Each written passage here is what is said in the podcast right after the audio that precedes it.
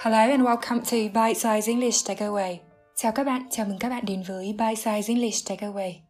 Hai cụm từ của tập này như các bạn thấy trên tựa đề Didn't see it coming và Didn't sign up for this đều được dùng để nói tới các tình huống không mong đợi nhưng có nghĩa cụ thể khác nhau. Chúng ta hãy cùng tìm hiểu xem hai cụm từ này được dùng với nghĩa gì và trong những tình huống như thế nào. Các bạn có thể xem nội dung của tập và xem thêm ví dụ trên blog của mình theo đường link trong phần giới thiệu podcast hoặc trong phần chi tiết của tập. Đầu tiên với cụm từ didn't see it coming. Trước hết phải nói tới thể khẳng định là see something coming. See là nhìn thấy, nhận thấy. Coming là dạng tiếp diễn của động từ come. Trong cụm từ này, come đồng nghĩa với happen, có nghĩa là xảy ra. Something là một việc cụ thể nào đó. See something coming có nghĩa là nhìn thấy trước hoặc biết trước và sẵn sàng cho một việc sẽ xảy ra, thường là một việc không hay, không tốt đẹp. Mình lấy ví dụ một bài viết trên tạp chí Forbes vào tháng trước, một câu nói về việc ứng phó khi các nhà hàng phải đóng cửa và đơn hàng giảm do Covid. We saw it coming and started making plans. We saw it coming and started making plans. Chúng tôi nhìn thấy trước điều đó sẽ xảy ra và bắt đầu lên kế hoạch.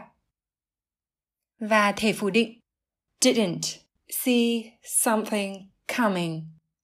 Didn't thường được đọc thành didn't, giống như didn't, didn't. Và khi phát âm với lotity, didn't, didn't didn't see something coming có nghĩa là không biết trước hoặc không nhận thấy rằng một việc sẽ xảy ra. Giải thích rõ hơn một chút là chúng ta không có được thông tin hay không nhận thấy được những dấu hiệu cho thấy việc đó sẽ đến và bởi vậy chúng ta không sẵn sàng cho việc đó. Didn't see it coming có thể nói là cụm từ thường gặp nhất của cấu trúc này với it chính là việc được nói tới. Ví dụ, He said he wanted to break up I didn't see it coming. I thought we were happy together. He said he wanted to break up. Anh ấy nói muốn chia tay. I didn't see it coming. Mình không nhận thấy là chuyện đó sẽ xảy ra. I thought we were happy together. Mình cứ tưởng tụi mình hạnh phúc cùng nhau. Lấy một ví dụ khác.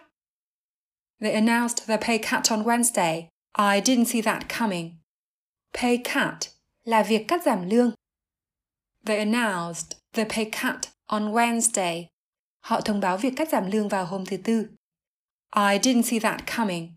Tôi không lường trước chuyện đó sẽ tới.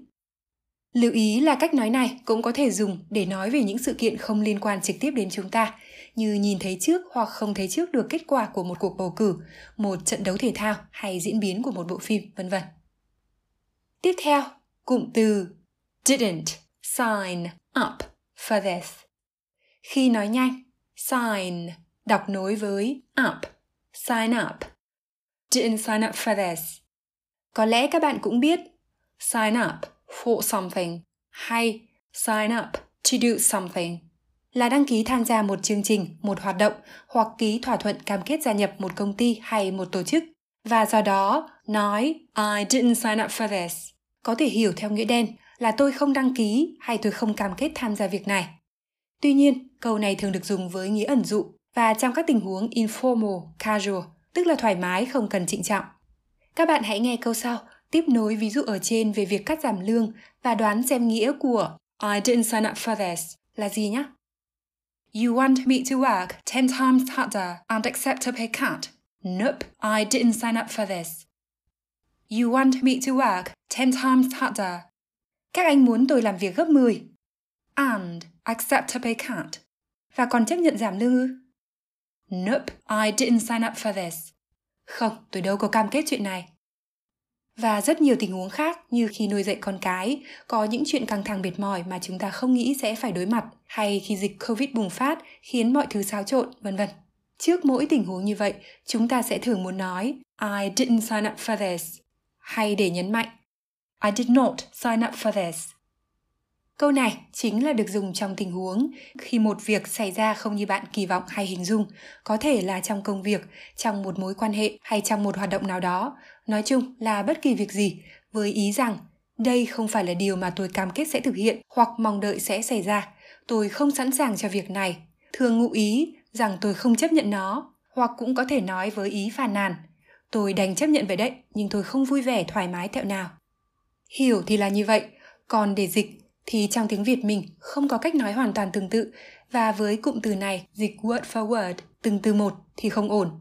Nên như mình hay nói, tùy vào tình huống và văn phong, chúng ta sẽ lựa chọn từ ngữ cho phù hợp.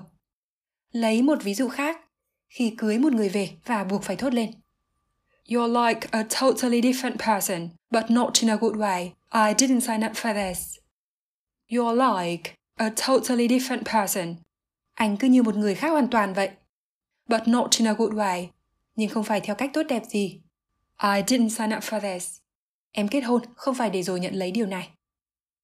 Thay vì for this, chúng ta cũng có thể nói for that hay for something tùy vào tình huống cụ thể. Something là một việc nhất định. Ví dụ, lấy tiêu đề một bài viết trên trang CBC News của Canada vài tháng trước. No, I didn't sign up for parenting through a pandemic. Parenting là việc làm cha mẹ hay nuôi dạy con cái. Pandemic là đại dịch. No, I didn't sign up for parenting through a pandemic. Không, tôi đã không sẵn sàng cho việc làm cha mẹ trong thời đại dịch. Trong cuộc sống, không tránh khỏi những lúc chúng ta gặp chuyện ngoài ý muốn, khiến chúng ta phải thốt lên I didn't sign up for this. Hy vọng là trước mỗi tình huống như vậy, chúng ta đều có thể bình tâm, nhìn nhận vấn đề thật thấu đáo và tìm ra hướng giải quyết tốt đẹp. Tập hôm nay sẽ khép lại tại đây. Cảm ơn các bạn đã lắng nghe. Take care and until next time.